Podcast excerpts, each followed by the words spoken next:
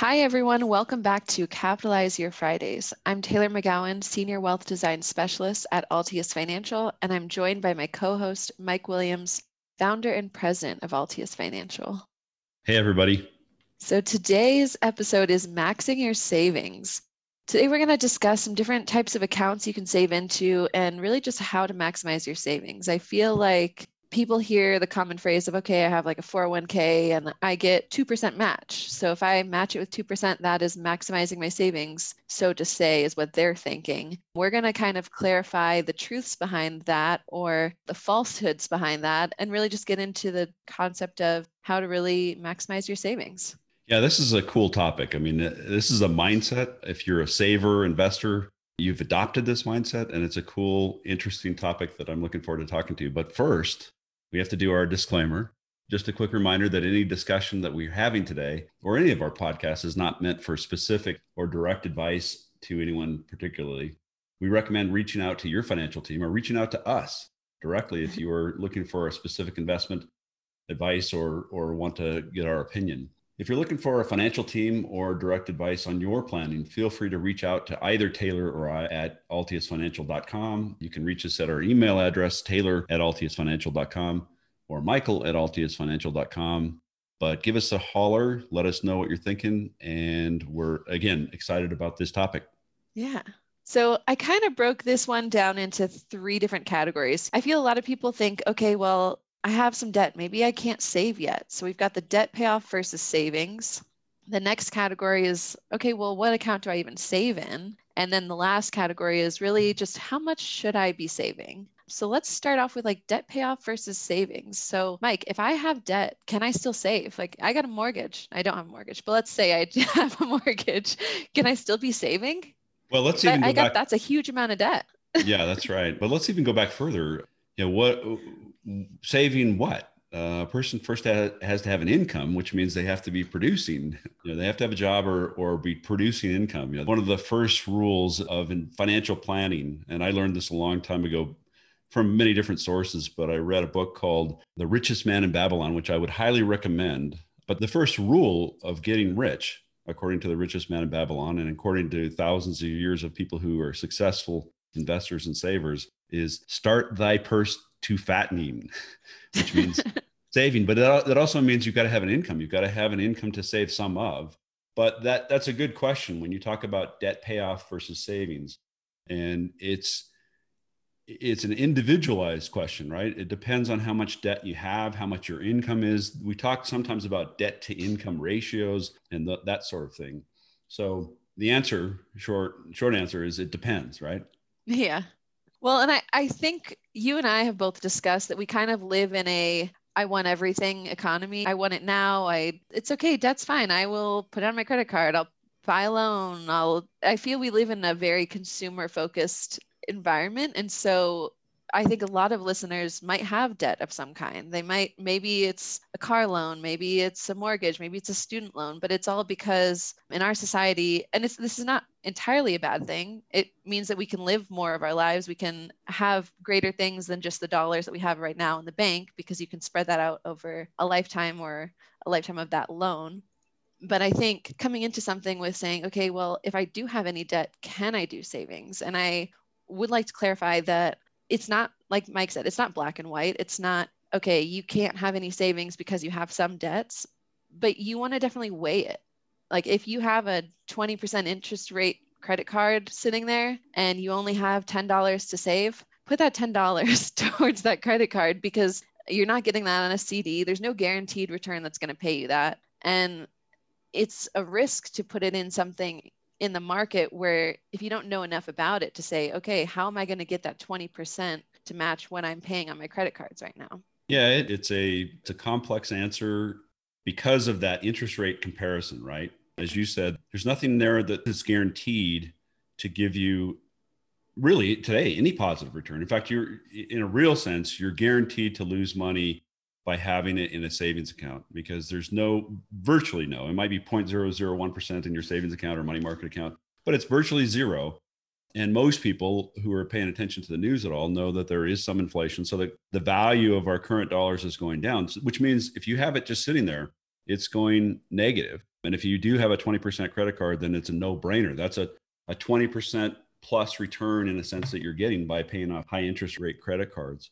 And I sound like a broken record here. I want to emphasize that whole issue of you know having productivity having an income being able to say okay what is my income and what's the best way to allocate it whether it's toward savings or to debt payoff you mentioned something we've discussed a bunch uh, you know the current culture being one more of not being able to delay gratification wanting things today and again it, as you said it's a good thing because we can we can spread our consumption or we can increase our consumption consumer and spread the cost over the course of our lifetime or period of a loan you know three or four years on a car or something like that or 30 years on a house. But it all rests on that assumption of having an income to be able to afford it to be able to to spread it that way to be able to pay it off. And and i want to emphasize that again. But your point is crucial. It, you have to be able to compare the cost of capital or the interest rate you're paying on different loans versus the kind of return you might expect. And the reason why I said it's complicated right now, especially, is that low interest rates sort of reward borrowing and thinking about things short term. And a person just has to be really conscious when they take out a loan, whether it's a car loan or you know credit card purchase. You know, what is this really really costing me? So you got to be really conscious when you're first going into debt, and then once you actually have acquired some debt, okay, now what's the best move? Yeah, definitely. So the simple answer for debt payoff versus savings it's complicated. yeah, we don't want to make it overly complicated. Again, the, the example you gave is a no-brainer. Uh, 20% credit cards versus virtually any kind of saving that a person could do. You know, it's a no-brainer. Pay off the credit cards. You know, that's an easy 20% return. Now, that, that also assumes that you have a longer-term strategy. And this is where the emotional component comes in, is that if a person pays down 20% credit cards or, or some kind of you know outrageous interest rate type debt and doesn't have a plan for what they're going to do with the savings once that debt is paid down they'll lose the momentum and, and they'll probably just go back into the cycle of saying okay now i've paid it down and now i can consume more or i can you know fall for that uh, that short-term thinking of i want this now and i'm willing to put it on the credit card. I'm not, I'm not thinking consciously about oh it's going to cost me 20% and that's going to make a big difference over the course of my lifetime and what i really can consume they're just thinking, oh, I want this thing right now, and I'll put it on a card and I'll think about it later. Well, the key is to think now. Yeah. And so putting that into kind of like a example format. So if you're paying off $300 a month on a credit card and in a couple months you're going to have that fully paid off and you're ready to go. After those three months you want to start saving that $300 a month into a savings account. And it should be pretty easy and natural for you at that point because you've already built up the mentality of okay that $300 comes out every month it's not there. So you're not going to feel the pain as you would if you were just starting off from the beginning saying okay i need to start saving $300 don't know where it's coming from but i need to save this. Again um, that's that's assuming habit, that's assuming yeah that habit and that mindset of okay yeah. now i'm no longer a debtor person i'm a person who accumulates uh, capital for longer term purposes. I can delay gratification because that gratification isn't that meaningful in the first place. And it's going to be really good for me, my emotional makeup, and my self esteem to say, I have control over my life. I can make longer term decisions. You know, that's one of the key things about investing is is a person who just thinks long term. They don't think about just the momentary feeling of gratification of I, I, bought this. And we all have this. I mean, we all get a I don't know enough about the brain chemistry, but it's like dopamine or some kind of some kind of thing that happens in our mind when we shop and we buy stuff and it's like, okay, I'm going to feel good and it does. It feels good and it's addictive almost. But it's very short term and it's having that mindset of thinking, no, I want the long-term gratification of knowing I'm in control of my life and have more freedom. Yeah, definitely okay, now you've got the momentum, you've paid off your credit cards. Now you got that 300, 500, thousands, multiple thousands that you're saving each month. What account are we going to save it into? And that goes to what are the options? And the options in in one sense are overwhelming. There's so many different things a person can do with $300 a month today. Wall Street has done a great job, or the financial services industry, I should say, not just Wall Street, but the entire financial services industry that includes banking, insurance, stocks and bonds, the whole financial services industry has done a great job of actually bringing down the threshold for a person to be able to say, "Oh, I can invest. I can be a stock. I can be a stock trader for you know three hundred dollars a month, or I can invest in a long term insurance policy for three hundred dollars a month, or I can I can put money in the bank and and do things like that." There's so many options, but in a sense, and this is a maybe a whole different segment that we ought to do sometime. But you and I talk to clients when they come in about really it does boil down a fairly few number of conceptual options. But you and I should talk about, you know, there is the first of all the very basic bank savings account type of thing, a traditional savings account at a bank, or a, or what they call high yield savings accounts, uh, if there is such a thing anymore. There, you know, high yield is, you know, still fractions of a percent, but but there's the the bank type loan, and I use that term loan because you're basically if you put money in a bank and you you're saving that way, you're loaning money to the bank. If you buy a CD, if you if you if you have money in a money market. You've loaned it to some other financial institution who's trying to make a spread by taking your money, paying you a little bit, especially right now, a tiny bit, and then loaning it out at a higher, higher rate. That's one option. Then you've got the retirement type accounts. So all those number type accounts. So maybe with your employer, you've got like a 401k, a 403b, a 457, any of those four blah, blah, blah numbers. Four blah, blah, blah. IRS code for, oh, this is some kind of incentive to make me think long term because it gives me a tax advantage, right? That's funny how you put it, the four blah blah accounts. Um, or IRA, Roth, SEP, any of those retirement type accounts those are also great opportunities to save. But the difference between those and the savings accounts that Mike was previously talking about is the retirement accounts put a lot more strings on them. So it's they'll have regulations on when you can take the money out, how much you can put in, how much your employer can put in. You might have vesting type schedules with your employer. So when do you even earn those funds where should you leave your employer, do you get to take that with you or not? there's definitely a lot more moving pieces there to consider as well. That and the fact that, you know, when we go back to the original part of the discussion, we were saying it's crucial to compare returns. Retirement account or the four, four blah blah or IRA or you know, 401k, all those kinds of retirement accounts that are in the IRS code that might be attached to your employer or might not be, that doesn't tell you what their return's going to be because it's really just kind of like a little shell or bucket that you're you're putting in that has certain kinds of tax treatment but it doesn't tell you what's in the bucket. It doesn't tell you what kind of return or what kind of risk you're taking. So you could put money into a retirement account a 401k and basically have it at a savings rate which is again today a real negative return or very very low nominal return. So that's another thing. If a person's going to say oh, i'm going to put money in a 401k instead of paying off my 20% credit card and I'm going to invest in a savings component, you know, a guaranteed 0.0001% type of return, you know, that benefit of getting some tax deduction or tax benefit really doesn't outweigh paying off that 20% or high interest credit card. So you have to yeah. first of all say, okay, am I am I you know investing for retirement, getting some tax benefit, but again, I want to compare the potential returns or what choices I'm making within the account. Yeah, so definitely any of the investment type accounts that we're talking about today, the key to what you're doing there is the actual allocation, how you invest that account versus just saying, oh, I put money into it. Because, like Mike said, it's basically just a savings account, it's just a shell until you start investing within the account.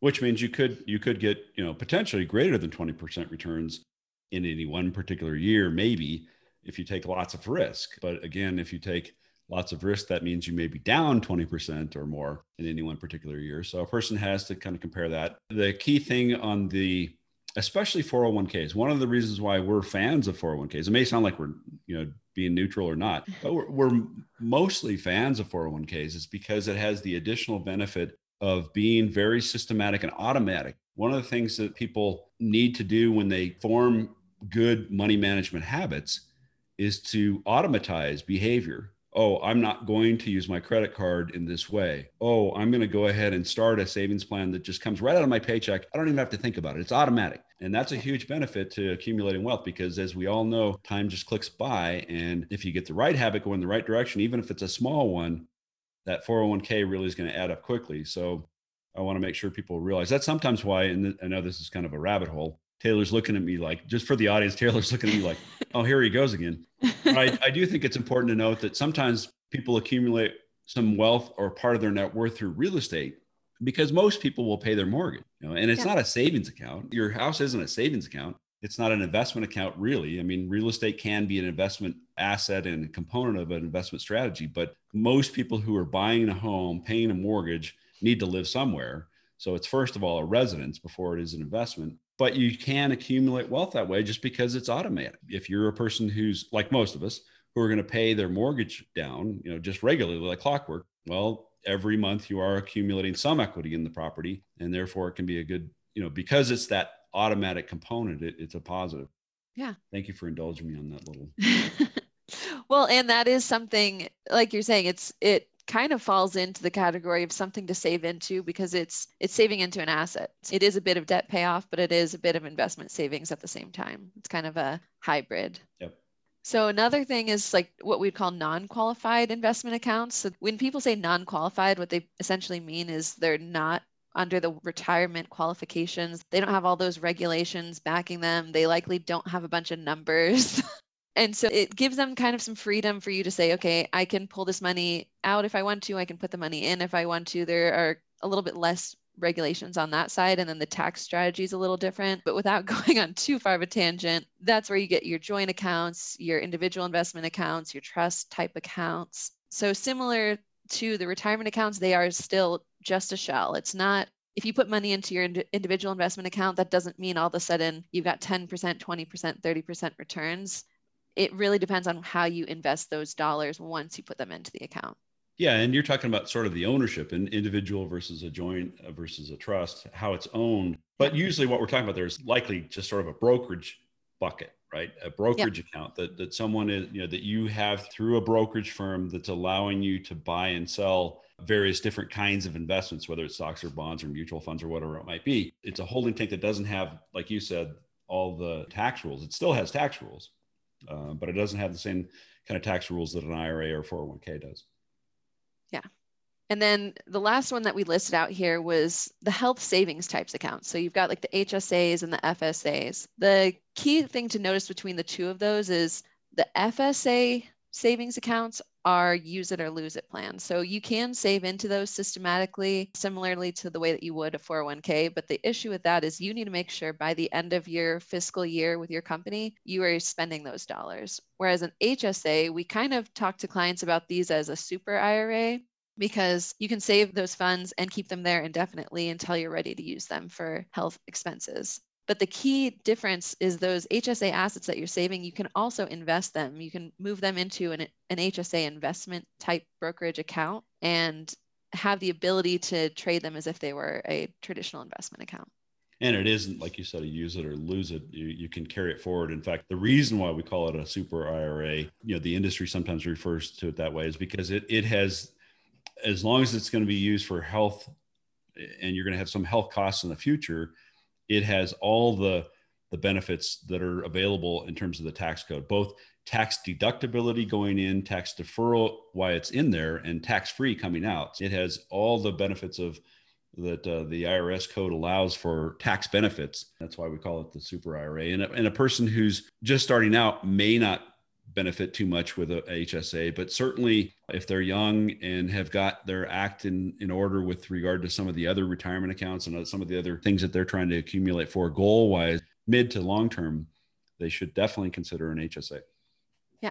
And if you guys want more information on HSA, FSA, those types of plans, we do have a previous podcast episode where we talk about employer savings plans. So feel free to check that out and get a little more detail or reach out to us if you have questions. So how about this next thing that you've got on our list? How much? You know, how much should a person be saving? Yeah. Well, so I kind of want to jump all the way back to the start where I said, okay, if your employer says, hey, I've got this great 401k, we're giving you 2%. And if you say, okay, I'm putting 2% in, I'm maximizing that account. I hate to inform you, you are not maximizing that account. And I don't mean to laugh. I just feel you're saying that they're, if they're a two percenter, uh, not a not a two percenter like the one percenter we sometimes talk about, but the, a two percenter as far as savings, they're not maximizing. They're pathetic. They're not doing a good job. You know, what are you saying? I guess it really depends on what your income level is. Maybe if you're taking in multiple millions of dollars per year, then your 2% is over maxing what your maximum is. But you mean as far as the IRS code? Yeah, as far as the IRS code. Yeah. But if you're an everyday Joe and your employer says, hey, I'll match two or four or 6%, and you say, great, I will match exactly that, likely you are not funding that account to its full abilities. And, and you're not going to have enough for retirement or your, or your goals, right? That's the big picture is you're not meeting the maximum IRS. You're not coming anywhere close to what your employer and the IRS will allow. But more importantly, you're not going to meet your goals at 2%. And you're right. They give sort of an incentive there. Some, sometimes employers will say, okay, here, we want you to get going. Here's 2%, here's a 3% of free money. And absolutely you want to be taking advantage of that free money. That's an immediate, in a sense, an immediate 100% return on your money. If you put 2% in, they put 2% in, well, that's 100% that you're getting. So it's crucial to take advantage of those matches, but you're right, that won't, in most cases, meet the goal. And so it really depends based on your type of retirement account, but I'm going to give you the two big common ones that you'll likely hear. So the 401k, 403b, 457, those types of accounts, the amount that you could maximize if you wanted to say, hey, how much can I put into this? Based on 2021 numbers, you could put $19,500. And now, so I don't I, know if anyone's jaw just dropped, but that is much likely much bigger than just a 2% of your salary. Even if you're making 100, 200K, that's more than 2% of your salary. Well, so what if I'm making 40K? That's half of my income. Can I do half of my income? Well, so then that gets down to okay, is the 40K the total family income? Are you married? Do you need that 40K to live off of? Or can you live off of half of that? Come on, um, you're making this so complicated. all of a sudden I have to go, wait, um, am I married or not? You're, you're, you're bringing all these things factors in, you know, what's the interest rate? What's the tax treatment? What's the, you know, what's my marital status? this is crazy. These that's why I have factors. a job. that's why that's why we have job security and we have this knowledge. We have the magic behind what's all these. We're kind of being facetious, but that's partly why uh, people hire a financial advisor is to help them think through some of these issues. And again, if I went to your job, whoever's listening to this, and you started explaining to me, I'd be wait, I'm I'm confused. It's a whole new language, and that's just part of the way. Again, I can make lots of editorial comments about the IRS and how they're doing social engineering, you know, trying to figure out, okay, are you married? Then you can do this. And if you're single, you can do that. But the bottom line is we do have an IRS, we do have a tax code, and there are certain rules. And you can help yourself by making sure you're aware of those, either through a financial advisor or becoming self educated on how to maximize your savings and your long term wealth accumulation and security. Yeah. Now, say you're working for an employer who maybe isn't saying, hey, I'm giving you that two or five or whatever percent. Maybe you're working for an employer who says, hey, we're a small startup. I want you to save for retirement, but I, I don't have the means to do that for you yet. You can still sign up for a qualified retirement account in the form of an IRA.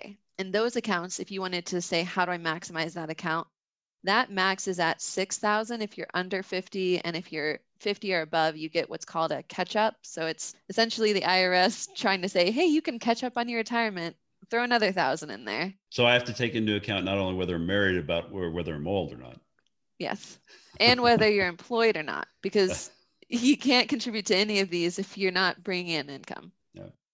I wanted to go back to that issue of matching yeah. and use just a quick example of where we might say a person should, even if they have debts, they should save in a 401k. So again, going back to the example of 2%, my employer matches me 2% and I have 20% credit card debt. And I am trying to make the choice. I can't pay off all my credit cards in a reasonable amount of time and maximize according to the IRS that 19,000 number.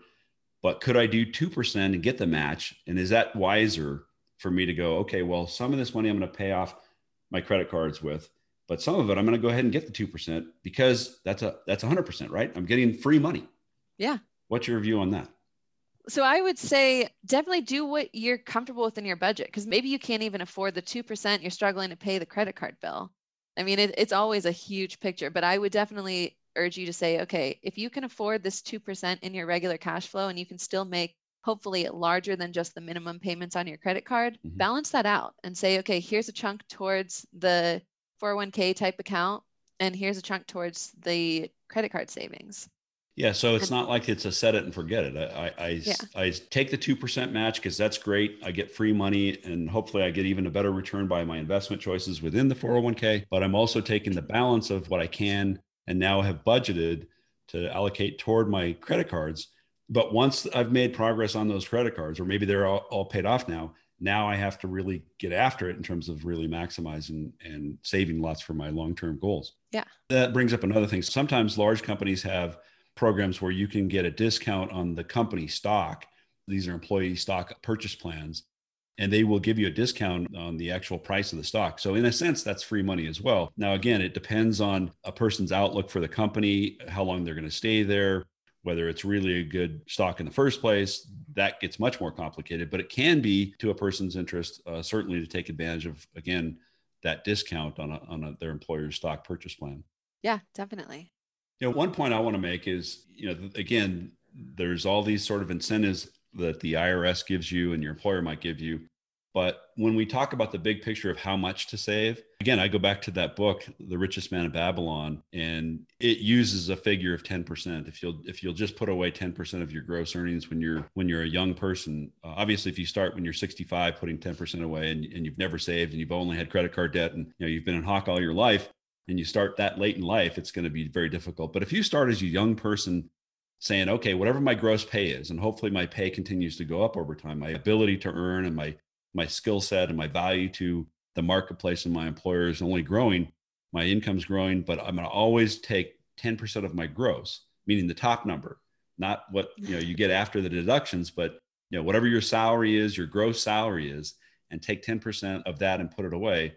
You'll never be a poor person. You'll likely end up being fairly wealthy, especially relative to other people. And if you do 20%, you will definitely be a wealthy person. If you make sure you save 20% of your income, that may seem like a lot but again it's relative to you know what your income is and what your goals are and if you want to accumulate wealth accumulate more security have more ability in the future to enjoy life in a long-term way then those are the kinds of numbers that people should think about is 10 to 20% of their income. And there is sort of a movement of younger people who are saying, I don't want to work that long. I want to retire by the time I'm 45. And they're putting, you know, 50, 60% of their income away. They're living extremely frugally now so that they can have, you know, decades uh, upon decades worth of quote retirement. I don't necessarily think that's healthy myself, but there are people out there who are saving 50 or 60% of their gross income and it's doable. It's all about what choices you make today and, and obviously how, how much income you earn.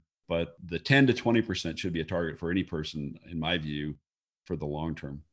Yeah, definitely. And if you can get it systematically, like we had discussed, so if you set up any kind of investment account, typically you can schedule it to say, hey, I get paid two times a month. I want that contribution to come in those two times a month or i get paid every other friday. Usually you can set it up that way whether it's i mean definitely if it's uh, like a 401k employer type plan but even traditional investment accounts and i know this from personal experience i set it up myself. We do this for clients all the time. So it definitely makes it easier to say from that book he says pay yourself first. And so to say okay i'm paying myself first. I'm paying future me first and then whatever's left, that's what I have to live on. Yeah, I like you the way you put that future me. I mean, it, a lot of times we tell people, we tell our clients, you know, when you're hiring us, you when you're hiring a financial advisor, it's not really you who's hiring, right? It's not you who's making the decision to say, Taylor, come help me. It's that person that you're going to be 10 years from now who's saying, I want to be more secure. I want to have more options. I want to have more free- freedom. And so it's that person who's in a sense hiring. It's it's who you're going to be in the future who's saying, I'm thinking long term we've covered a lot of ground here. You know, the, the other issues with regard to how much to save obviously boil down to, to life circumstances. Why don't you just talk a little bit about that? Yeah. So, whatever, if you're going through any kind of life change right now, you're likely going to change what you're saving. So, maybe you got a roommate. So, maybe your rent cut in half because now you're splitting that bill. So, that just saved you half of your rent expense. You can start saving that every month, or at least save most of that every month. If you're buying a home, maybe maybe what you're paying for rent versus what you're paying for a mortgage is different. Maybe it's more, maybe it's less. So maybe you need to reevaluate your budget, or maybe you have, once again, an opportunity to save. Maybe you're getting married, or you're sharing a budget with someone you're really close with. Maybe you got an inheritance. Maybe you're having kids. So now your savings need to go into college savings plans instead of just joint and retirement type savings. So definitely look at what kind of changes are going on in your life, and that will typically direct where you want your savings to go and how much savings you have available. Great. This is fantastic. Yeah. I, again, it's a topic I, I get passionate about. It's it's really fascinating to me. It's almost like a game in my mind in terms of my personal situation or advising clients. How do we change the pieces? Every day is a new day, and it's a new day to figure out okay, how do I want to allocate my capital? Do I want to spend on things that I really want and need right now, or do I want to save for the future? And you know, the first thing is as Taylor pointed out, figuring out whether you have some debts versus savings, making that choice. Obviously, the interest rates make a difference. which account, what kind of account, whether it's treated tax wise and so forth, what's the right account to choose. And then obviously how much, you know, what's the percentage of my income that I should be saving in these various accounts or allocating toward debt payoff. Yeah. Does that cover it today? That covers it. We really appreciate you listening to our podcast. We hope and invite you to follow, like, and friend us on Instagram and Facebook. You know, the social media thing does help us. And if you're enjoying our podcast, please make an effort to, to share it with other people. All of our platforms are saved as Altius Financial, all one word. It's typed as all one word. And you should be able to see our logo, the Greek column, as in the profile picture for Instagram and Facebook. Now, our next week's challenge and our 53 week challenge is to reevaluate your saving strategy. When was the last bonus that you had? When was the last time you got an increase in pay? Did you increase your savings to match this increase in income? Hopefully, this week's episode was helpful to reevaluate your savings plan. And if you're interested in setting up a financial plan or have any questions, comments, thoughts, or even suggestions on future podcast episodes, don't hesitate to reach out to us. You can reach me at michael at altiusfinancial.com or Taylor at taylor at altiusfinancial.com, or you can also check out the website, altiusfinancial.com. Thanks for joining us. Happy Friday. Make it a good one. Have a fantastic weekend. Yeah. Thank you, everyone.